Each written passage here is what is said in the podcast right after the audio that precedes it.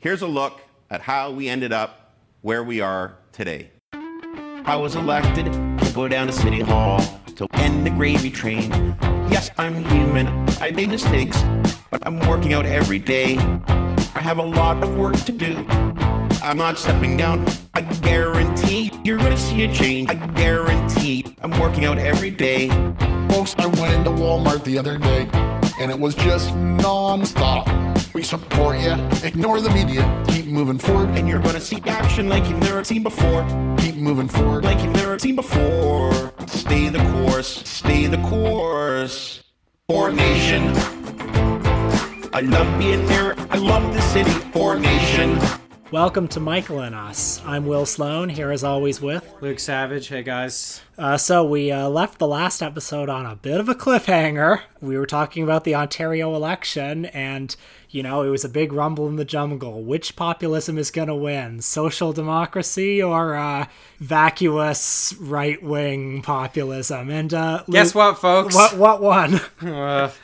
The election did not go our way, to say the least. No. So on Thursday, you know, I know a lot of Americans who follow me on Twitter. Like, I got messages from people like, "What? So what the hell's going on in Canada?" I mean, essentially, we had an election in Canada's most uh, populous province, and yeah, the the conservative, the boorish conservative won. The center collapsed, although it didn't collapse quite enough to allow the social democratic NDP to win. So, I mean, essentially, the NDP gained a whole bunch of seats, built up huge majorities in urban parts of Ontario in the north. They are the official opposition. They are the official opposition. It's only the second time in Ontario history that's happened. The last time was when they were led by Stephen Lewis in the 70s. And then I believe the popular vote uh, the NDP secured was much more like 27, 28%, but not a good enough result to stop what may well turn out to be the most right wing government ever elected in Canada's largest province. It's very much like the Electoral College here with the parliamentary system.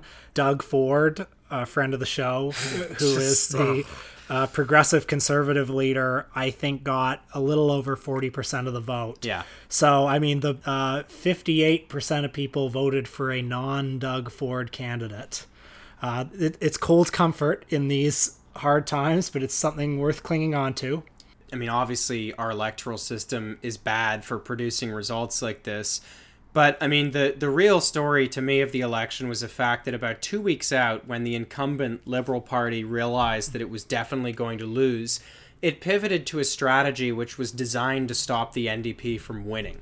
So mm. I think that is very instructive. You have a premier who branded herself as a member of what she called the Activist Center, which I think is a contradiction in terms, but that's how she branded herself. It was kind of, I'm a community organizer. I believe in activist government, the power of the government to do good, and I believe in using the state to do good. And I'm, you know, and when the Liberals were faced with defeat, there was none of that to be seen. It was uh, if you elect an NDP government, there will be non-stop strikes, and the NDP, because it's tied to the you know union bosses, it will not have the you know the guts as we have to to crush the striking teaching assistants who make thirteen thousand dollars a year at York University or whatever. So the Liberals made a very bizarre pitch. I don't know if there's a precedent for this anywhere, but uh, essentially the weekend before the election, Kathleen Wynne, the premier, came out and said, I know I'm not going to win. I'm conceding the election. But what you need to do, people of Ontario, is you, as many of you need to vote Liberal as possible because we can't have the extremes. We can't have on the one side terrifying austerity and cuts, or on the other side, equally terrifying human rights legislation, you massive new social programs taxing the rich. We could can't afford so these her, extremes. Her pitch was that the next government is going to be NDP or Conservative, and we have to stop either of those parties from having a majority government. We have to vote for a minority government, right. which is of course not something you can't walk into the ballot box and say my preference is a minority government. And what Kathleen Wynne knew going into the weekend was that the Conservatives already had something like a seventy percent chance of getting a majority government government yeah. because of the vote distribution. Mm. So the posture of liberals uh, in this case, when faced with prospect of a really right wing government, was we we can't allow the left to govern. It's more important that we maintain official party status, which is eight seats. They failed to do that. They got seven. um,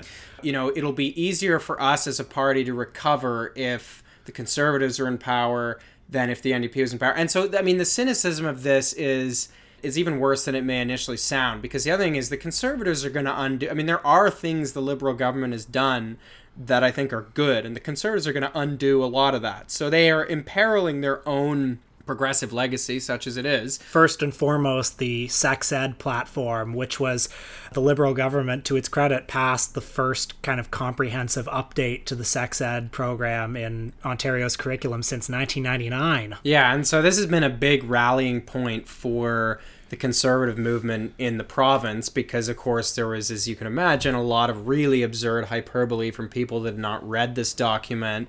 You know oh we're teaching toddlers that there are you know a thousand genders and just Doug Ford was saying that the curriculum taught kids how to masturbate, yeah which yes. it obviously does. So it's it's rhetoric that I mean, believe it or not, I don't. I mean, I think you know a lot of Americans might have the impression that we don't have like a Christian right in Canada, but we mm-hmm. absolutely do, and they've been mobilizing behind a lot of this stuff, and they actually had an influence. They were part of what got Doug Ford elected. Mm-hmm. Tanya Granic Allen, who was the sort of social conservative candidate in the leadership race back in March, I mean, her voters were necessary for Doug Ford to carry it on the final ballot. And now we have a really, uh, a really right wing premier. Although I would just add, as kind of a note of optimism, I mean, look, the NDP won a whole bunch of new seats. The NDP even won St. Paul's, which I stood in last time as a candidate four years ago. I want to say a really heartfelt congrats to Jill Andrew for pulling something off that uh, I think very few people thought that the NDP could win St. Paul's. So, uh, so well done. And Doug Ford is going to be faced with, I think, a really, a really strong opposition that's going to hold him to account on this stuff and hopefully mitigate the worst of the uh, conservative assault that's coming. I'm sorry that you didn't run in St. Paul's this time because I would have loved the idea of uh, Sue Ann Levy in the Toronto Sun combing through the Michael and Us archives trying to find some dirt. You know, trying to s- find some time when one of us said, I don't know, fuck the police or, or something and splash that on the front page. Well, of course, if I had been elected, you know, this little podcast of ours would have had, you know, I couldn't have done this from Queen's Park. So, No, well, we would do it from your apartment. And then, and I like to think I would be on your staff in some capacity. Like I would be the uh, podcaster. we would, you know what we could do? We could do how Doug Ford had this thing in the campaign where he's like, the media, they don't treat me fairly, so we're going to have our own media. So that's what I would do as the MPP for St. Paul's. It'd be like, this is Will Sloan. Michael and Us is my personal outlet because I don't trust the sleaze bags and the and the MSM. We could possibly get Michael and us on like News Talk 1010. We could we could upgrade. Well, I mean, a certain uh, certain former municipal politicians did exactly that a few years ago, didn't they? You know, the biggest insult to injury of this campaign is like it, it wasn't just any conservative asshole who got elected. It was Doug Ford, Yeah. arguably the worst man in the province. Yeah, Uh, one one of one of the worst politicians that our country has ever produced. if you heard our episode about the Rob Ford crack tape, that was what the episode was called, believe it or not, even though I think we talked about it for about two minutes. that was ostensibly the subject of that episode, but our out of country listeners may remember Rob Ford, the crack mayor of Toronto, who has since passed on. Doug Ford is his. I don't know how you describe him, his odious brother. Yeah, and I think Doug. So Doug was always there, kind of behind the scenes with Rob as kind of an un, like unofficial deputy mayor, and I think the consensus was kind of as the brains of the operation. I mean, certainly in Robin Doolittle's book Crazy Town, where she talks about the Ford family. I mean, her take was that Doug is kind of the effective manager, and he's the one that does a lot of the actual managing of, of Deco Labels, which is the company that on which the Fords made their fortune. They inherited from their dad, also named Doug Ford. Yeah, for a bit of a refresher on Ford family history, Doug Ford Sr. was a backbencher in the Progressive Conservative Party provincially for uh, a brief period in the 90s. Before that, he founded Deco Label and Tags, a middling uh, stationery business. in Yeah, enough, Etobicoke. enough to make a single family quite a bit of money. Yeah. No, it's no Michael and Us podcast empire. You're right. Apologies to the Ford family. I'm, I'm just I'm just very upset right now. Uh, he passed it on to his sons, Doug Jr., Rob, and Randy. Uh, Randy's the best Ford. I think we can all. He's the only Ford I like. Friend of the show. While Rob pursued politics as a city councilor, Doug and to a lesser extent Randy ran the family business. And then when Rob became mayor for his one term, Doug took over Rob's council seat representing North Etobicoke. Now, I read, because I'm crazy, I read Mark Towhey's book about the Rob Ford years. Mark Toohey was the chief of staff under Rob Ford, and he said that he thought, counter to how most people think he's the brains of the operation, he thought he was the biggest obstacle to ever getting anything done Interesting. because Rob's a puppet, but Doug has a mind of his own and he thinks he's a genius. So he would do kooky things like get into a fight with Margaret Atwood over library Oh, that was funding, crazy. or just go on the radio and say, "Oh yeah, we're gonna have a whole new plan to the waterfront where, where we're gonna build a Ferris wheel and a monorail," or you know, like the the casino thing. You remember the casino thing? That was a failure because of Doug. Or Doug was constantly doing these things like uh, when Rob went to Chicago to meet with Rahm Emanuel, Doug came to Chicago and he thought he was going to like, you know, come to the meeting. Right. But why would the Ward 2 counselor from Toronto meet with Rahm Emanuel? With the mayor of Chicago. there's no there's no need, and so after that, Doug just stopped talking to Mark Towhey. the fact that he wasn't allowed to meet the mayor of Chicago. So for me, the glimmer of optimism about the coming four years is I think my my Criswell predicts right now is that Doug will probably have a successful first year or two, and then he'll start screwing up because he thinks he's a genius. Yeah, I mean, it, it'll be interesting to see what happens. I mean, the, the thing is, the PCs um, and Ford, you know, as many right wing politicians have been known to do, ran this campaign that really promised people a lot, I think, at least conceptually and emotionally, without really asking for anything or without sort of suggesting there was any trade offs. So, I mean, the whole premise of the PC campaign, and American listeners especially, will, will probably be very familiar with this brand of you know, quote unquote fiscal conservatism. Um, you know, I'm referring to it that way because that's what it is rhetorically, not because that's actually what it is. But um, you know, the PC campaign was basically we're going to cut a whole bunch of taxes because things are weighed down by red tape and you know all that kind of stuff and uh, we're going to put more money back in your pocket you know with these kind of stupid measures like you know well yes they're rolling back the minimum wage increase but they're going to give a small tax break to people in the second tax bracket which you know if you're if you make $43000 a year is like $18 a year. That's putting more money back in your pocket. So people of course instant you know the the inevitable question is okay well we're going to get billions of dollars to do this if you're not going to cut, you know, public spending and, you know, services people depend on. And this is a very Fordist theme specifically. Doug Ford's response to that was, well, we're going to find efficiencies. So they're never cuts, it's always efficiencies. And I mean, obviously that's bullshit. So I think there's something to the idea that Ford does not actually have a mandate to do what he is going to try to do. And, you know, trying to do that at Toronto City Hall, which is a place where, you know, they're not allowed to run budgetary deficits and stuff that's one thing but i mean what it will take for them to make billions of dollars in cuts to the province's revenue streams and then like i mean they're going to cut they are going to cut programs and there will be a backlash to that and they will pay a heavy mm-hmm. price and we're going to make sure they do. And they're going to cut a lot of jobs too. yeah i mean doug ford also said not a folks not a single person will lose their job But what he's good at is like creating enemy groups. It, like it may be the teachers' unions. that's what that's exactly what that's exactly what will happen because it'll be I'm all for the students, I'm all for the parents, not these greedy teachers' unions. Right, they're going to practice uh, wedge politics. So the last time the Ontario elected a really right-wing government was in the 90s, 95 with Mike Harris, um, in what was called then the Common Sense Revolution, which was I think the name they gave to their platform. But the thing about that is it was explicitly a right-wing program. I don't think the PCs like a lot of the, what's right-wing about their program is sort of implied. It's dog whistle and but it's it hasn't been as explicit. So I think they're going to have a harder time when they actually try to do it.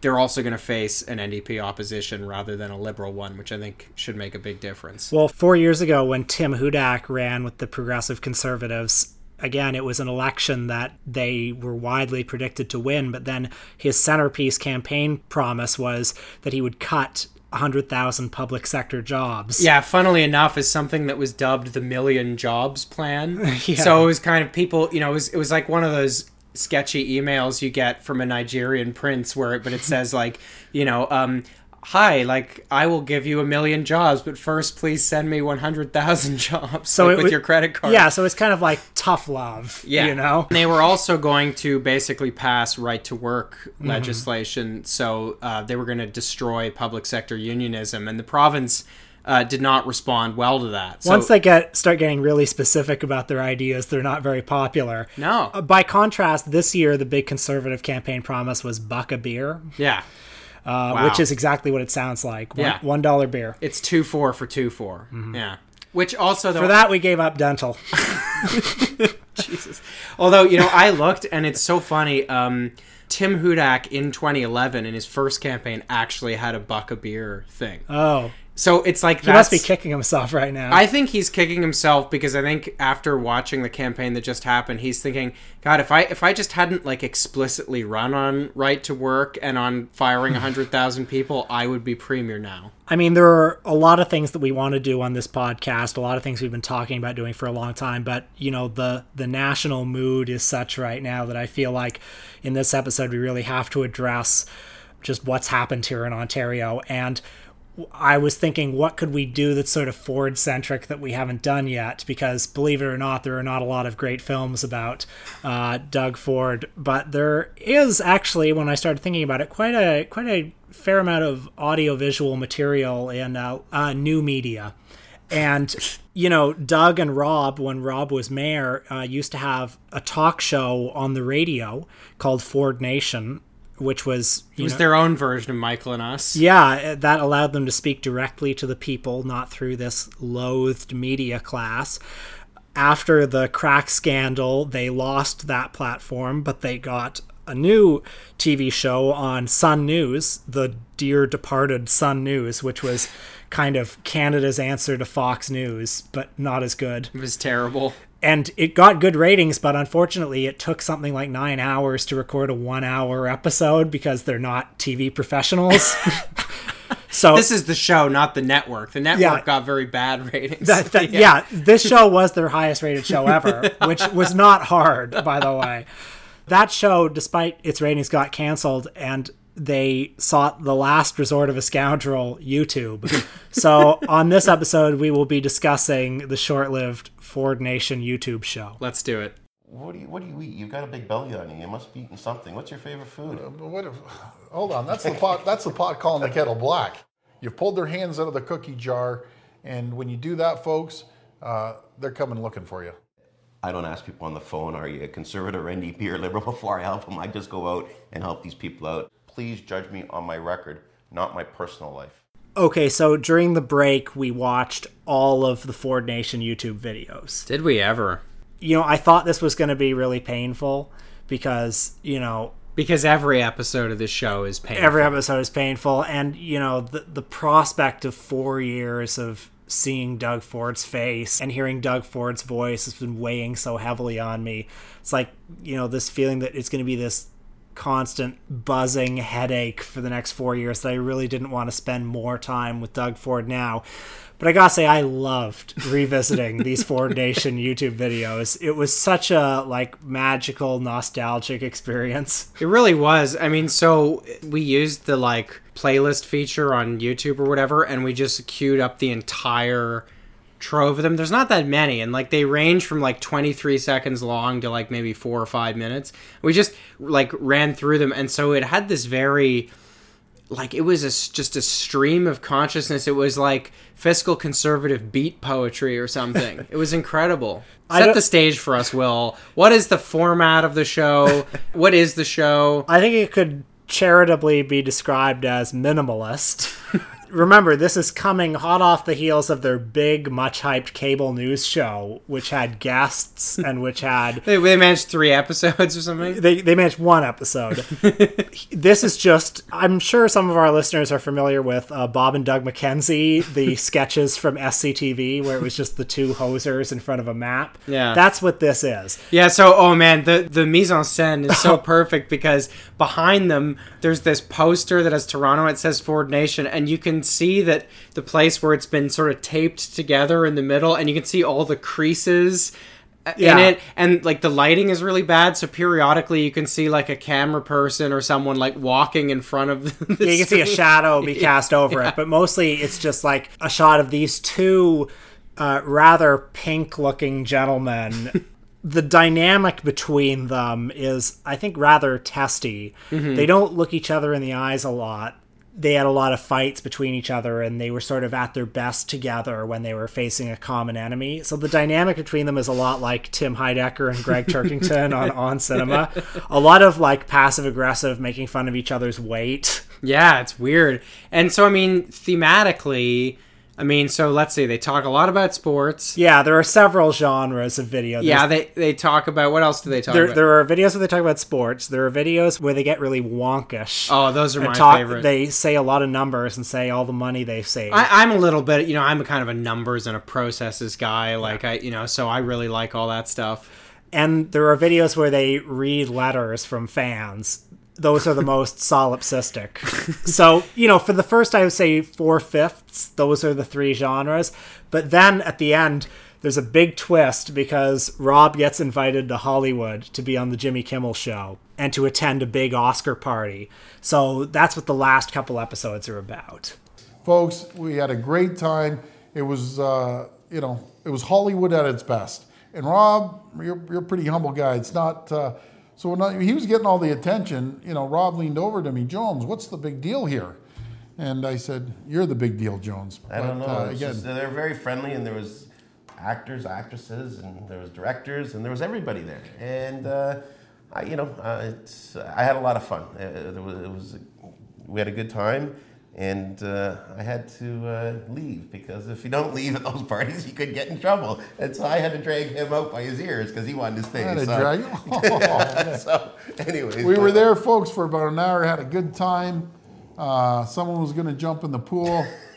I didn't, I didn't know who, about, but so- uh, So one thing I forgot about Rob Ford until I was reacquainted with him in these videos is, you know, for a, kind of a populist demagogue type, he's not that charismatic.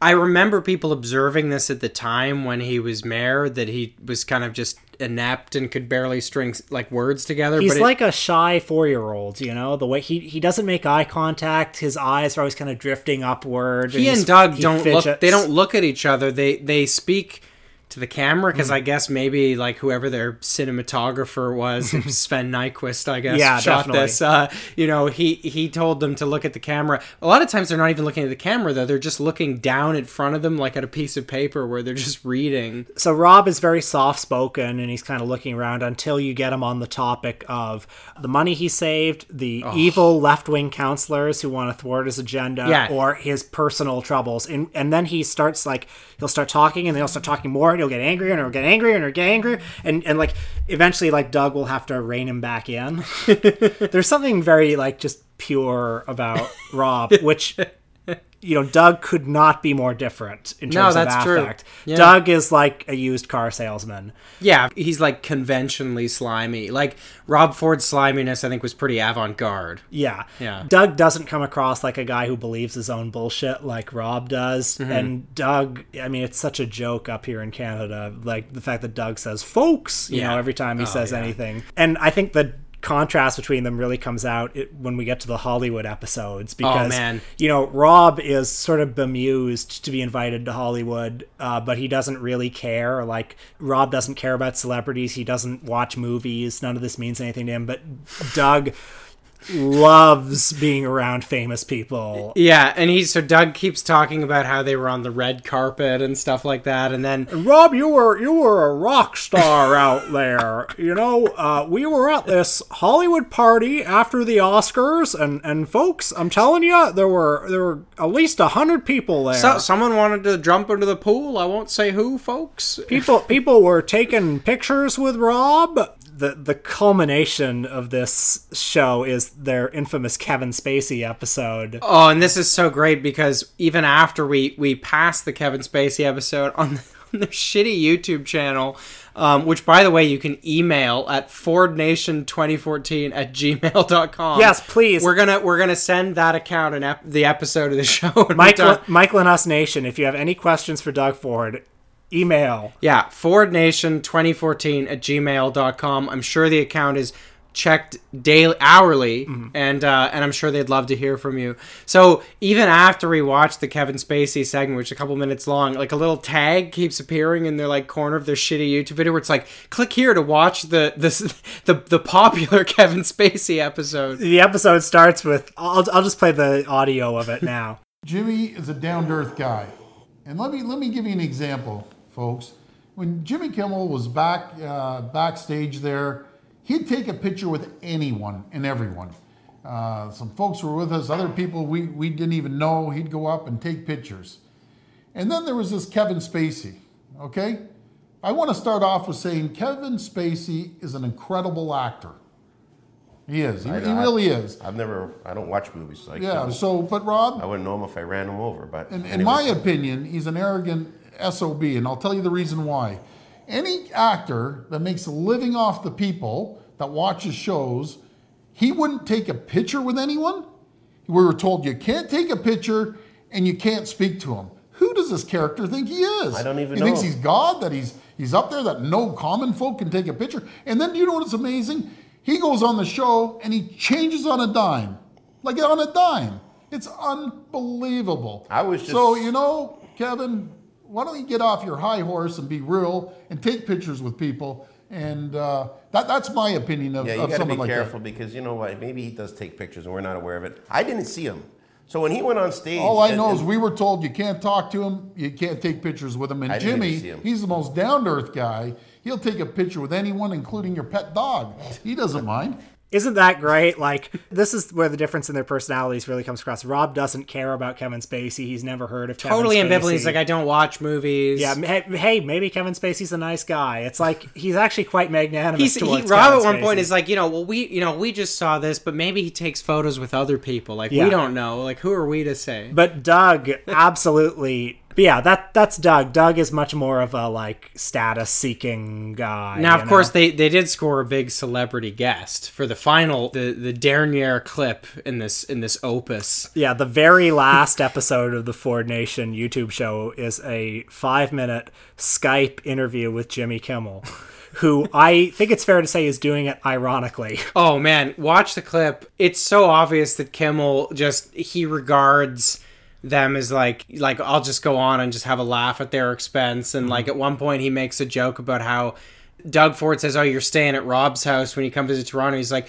"Actually, I'm going to stay in your bed with you and your wife or whatever." Yeah. And the Ford brothers kind of as you put it, like they get that there's a joke going on, but they don't quite grasp that they're the they're on the receiving end of it. Now, our earlier Ford episode was part of the Canada 150 Spectacular. Yeah. And I think it would be a dereliction of duty if we didn't talk about kind of, if we didn't situate the sort of Fords go to Hollywood thing within the broader, you know, context of, you know, its mm-hmm. role in Canadiana. Because the fact is, like, the Fords themselves, even though they're, you know, ostensibly, you know, these kind of right wing conservatives disrupting the political status quo here in Toronto, they're just as kind of in awe of Hollywood. Like at, at one point, Doug Ford says something about how their trip, you know, it represented the best of what Hollywood had to offer. He, he said it was Hollywood at its best. Yeah, yeah. It's so like the provincialism of it. It was is- so it's embarrassing humiliating. as as Torontonians to watch the literal mayor of Toronto. yeah. Because okay, you you folks who are, don't live in Toronto may not understand what this period was like. That period when Rob admitted to smoking crack and all the late night talk show hosts were talking about him for the next 2 weeks.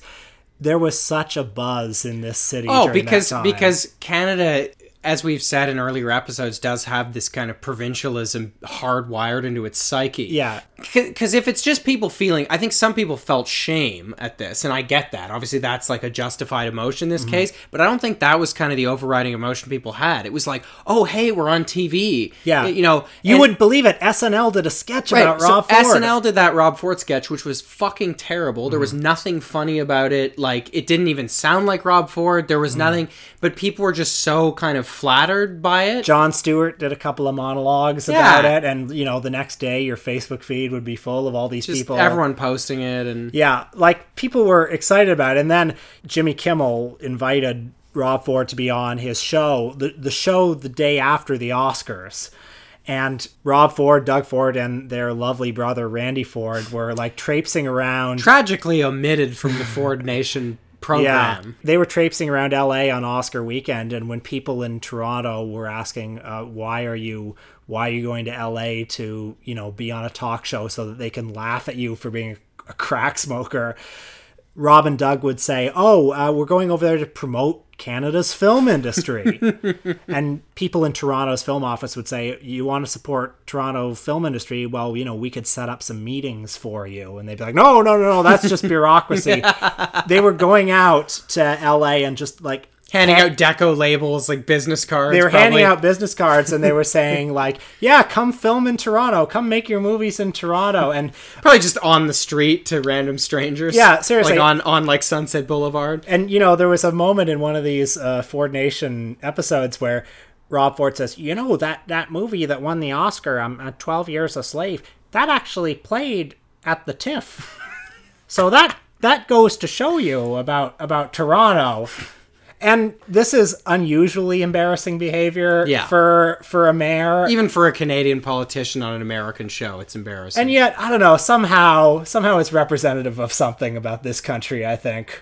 Oh, absolutely. Now, even though you know the you know Fords and Hollywood clips are kind of the most, I guess they're the most abstractly interesting. My favorite genre of Ford Nation clip was these kind of wonkish fiscal conservative ones, where it's just Rob looking at a piece of paper and kind of quoting these arbitrary handpicked statistics about you know how much money they've saved and then complaining about like these these clips sum up the essence not just of Ford style, you know, right wing politics, but of I've, I think sort of right wing, sort of penny pinching fiscal conservatism in general. Because there's a clip, and I encourage you to watch it. You could, you know, find it yourselves. It's one of these hmm. ones. There's not that many. There's one where the entire clip is like five minutes of Rob ranting about how councilors get to expense roaming fees on their cell phones. Oh my God. And he talks about it in such elaborate detail and you know, I think this really sums up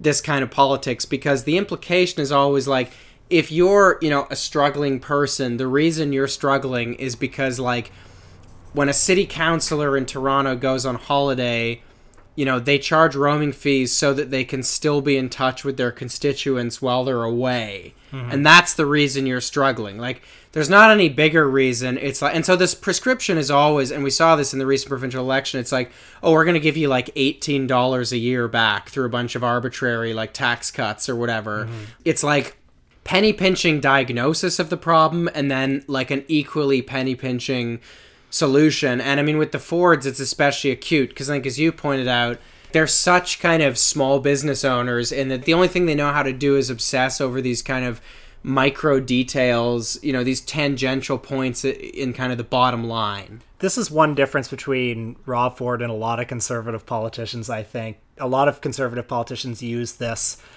you know, use this fiscal conservatism very strategically. Yeah. Uh, you know, almost like as a smokescreen. But Rob actually believes it. Yeah. I remember we used to talk a lot back in back in those awful days Those halcyon days. about how like Rob was incapable of kind of complex or abstract thought. Yeah, and so yeah, yeah. people would say to him, "Okay, how are you going to how are you going to find efficiencies at City Hall?" And he would say, "You look at these councilors in City Hall and and the plant budgets in their offices are out of control. They're wasting paper. And they all these expenditures previously funded from their office budgets now can be funded from the city council constituency service and office budget. They play tricks. They use these uh, this terminology that people don't understand.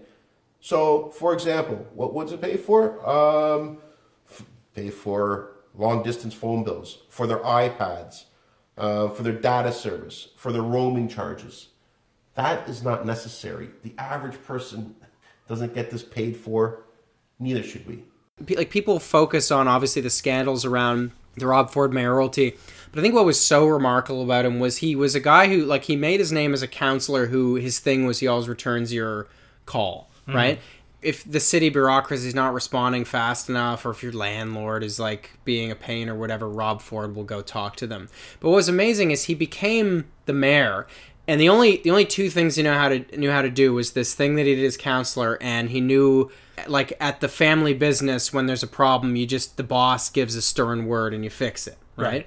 And so those are the only two things he knew how to do. And he tried to do those two things at the level of like one of the world's most important cities. Mm-hmm. So his schedule would be like unclear for weeks at a time and it would turn out that what he was doing was just driving around in this big convoy with his Cadillac Escalade leading the pack and just people would call the mayor's cell phone and they'd be like oh my drain's broken or i have a pothole in front of my house and he would personally go so he wa he wasn't doing any like like governing a lot of the time it was he would actually return every call. I know people who like called him Yeah, prank called ironically, him and then two months later he would finally get to their number, Mm-hmm. and you'd be like, "Rob Ford here, you called, you called." I heard a story about him um, on the way to one of the mayoral debates in 2010, and I can't remember which, you know, soulless apparatchik was trying to coach him ahead of the debate.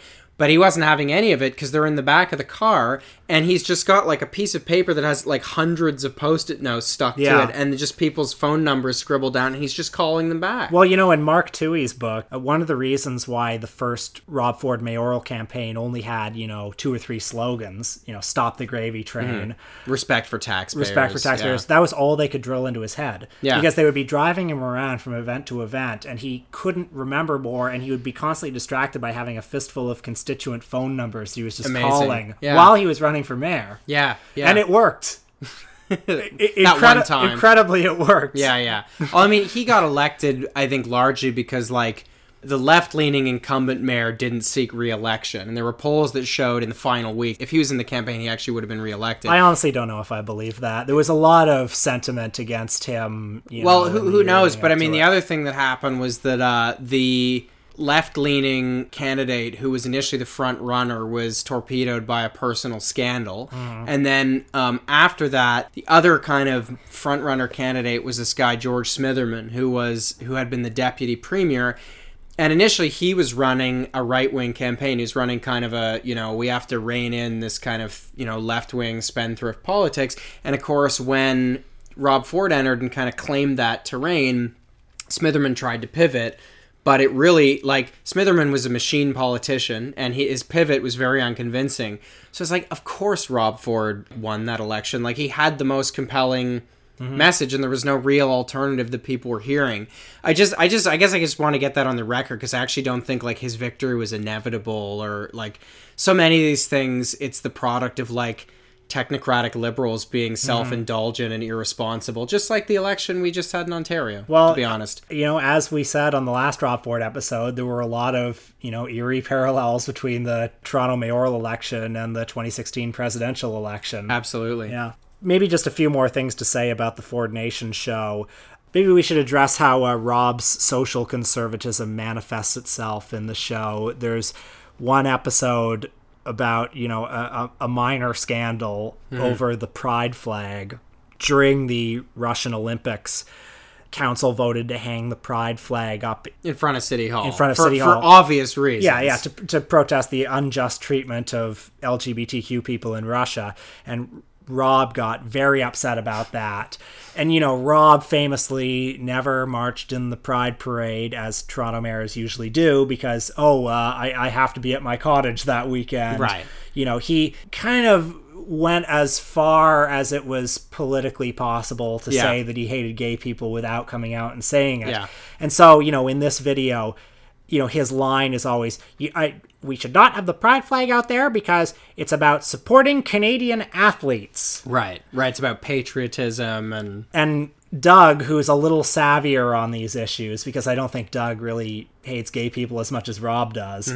What Doug would say, Mm-hmm. although was- he does. although he does, but not as much as Rob. Like Doug's, I think, more of a businessman on this on this issue. But Doug would say, you know, uh, folks, uh, Rob's a, a social liberal. You can be gay, straight, black, blue, purple. You come to his office and he'll help you out. You know, Yeah. that's social liberalism for Doug Ford. Yeah, yeah, and I mean it, that actually is kind of a flash forward to the way, like Doug Ford in this recent election, open. I mean, he well, he kind of openly in the sense that it was public, it wasn't hidden. People reported on it. You know, he courted these kind of social conservative constituencies, but oftentimes the way that he actually like his public kind of position is it's always this it's always this sort of conservative fallback position of like it's about free speech or it's about not hmm. imposing views on people yeah he's more he's more of a politician like with this stuff whereas rob was much more kind of overt i think it would be safe to say You know what I was thinking would be good? I, I want to not not not even a fundraiser. I want to throw a fundraiser where we go and uh, we have a we just have fun in classic Rob Ford style. Excellent. What do you think of that? No, you know something? I, I think that was a great idea. You so uh will what are we doing next week I think uh, we're, we're finally going to do the Star Wars episode. been I've, pushing it for a long time folks I've, I've been convinced. I think there's lots to talk about. Star Wars is a is a real tinderbox. you know, just a personal anecdote about Rob Ford. I remember on assignment as a journalist, yeah we have other jobs folks Yeah. believe it or not I went to Rob's last Ford Fest. Uh, Ford Fest is an annual community barbecue that the Ford family holds in Etobicoke, which is a suburb in Toronto. And basically, it's a campaign event for them. And this was after uh, Rob had to withdraw from the 2014 mayoral campaign because he got cancer. Doug instead ran for mayor and lost to uh, the, the more center right It's like candidate. another guy with basically the same politics John Tory, but uh, Rob kept saying, you know, I'm going to run next time, I'm going to run next time. And it looked like his cancer was in remission for a time. And so at Ford Fest, which took place in October that year, it was really a bad for an evening community barbecue. But I remember that he was out there and he gave a little speech to his audience and he said, "Oh, uh, you know, I 2018, look out! Uh, you know, I think something's going to happen." And then he spent the rest of the night uh, sitting in a chair, it's like holding court basically yeah, right? just sitting in a chair while a huge crowd of people took turns taking selfies with him. And it felt to me, you know, coming from downtown and taking the bus all the way up to Rexdale to see this felt a little bit like, you know, going upriver and meeting Colonel Kurtz. the other uh, thing I remember about the 2014 mayoral race was I'm sure some of our Canadian listeners will remember the late lamented Toronto alt weekly, The Grid, uh, which I wrote for quite a bit when it was Eye Weekly. But I remember that their either their last or their yeah, uh, like their second or their last issue. penultimate issue. The the cover story was David Soknacki, who was uh, of the five major mayoral candidates, he was the fifth. Yeah. He was polling last. He was kind of a center right candidate. Basically, his politics were the same as John Tory's. But but it was like he had that kind of outsider like I'm sort of the I'm the radical center, you know. Yeah. Like I'm perfectly pitched at that like I don't know if they if you have this in American cities, I assume you do, but like the the sort of like civic center where it's like we need to go beyond left and right and focus on city building and big ideas, but then all his policies were just like, you know. Yeah, and his whole gimmick was that he was he was more wonkish than all the other Yeah. candidates, and also that he had a social media team that was good at social media. So he was the proto Norm Kelly. and the cover story about him, it was like a picture of him, and it says i can has mayorality?" question mark or something like that. And the thesis of the article was like, okay, so he's basically got John Tory's politics.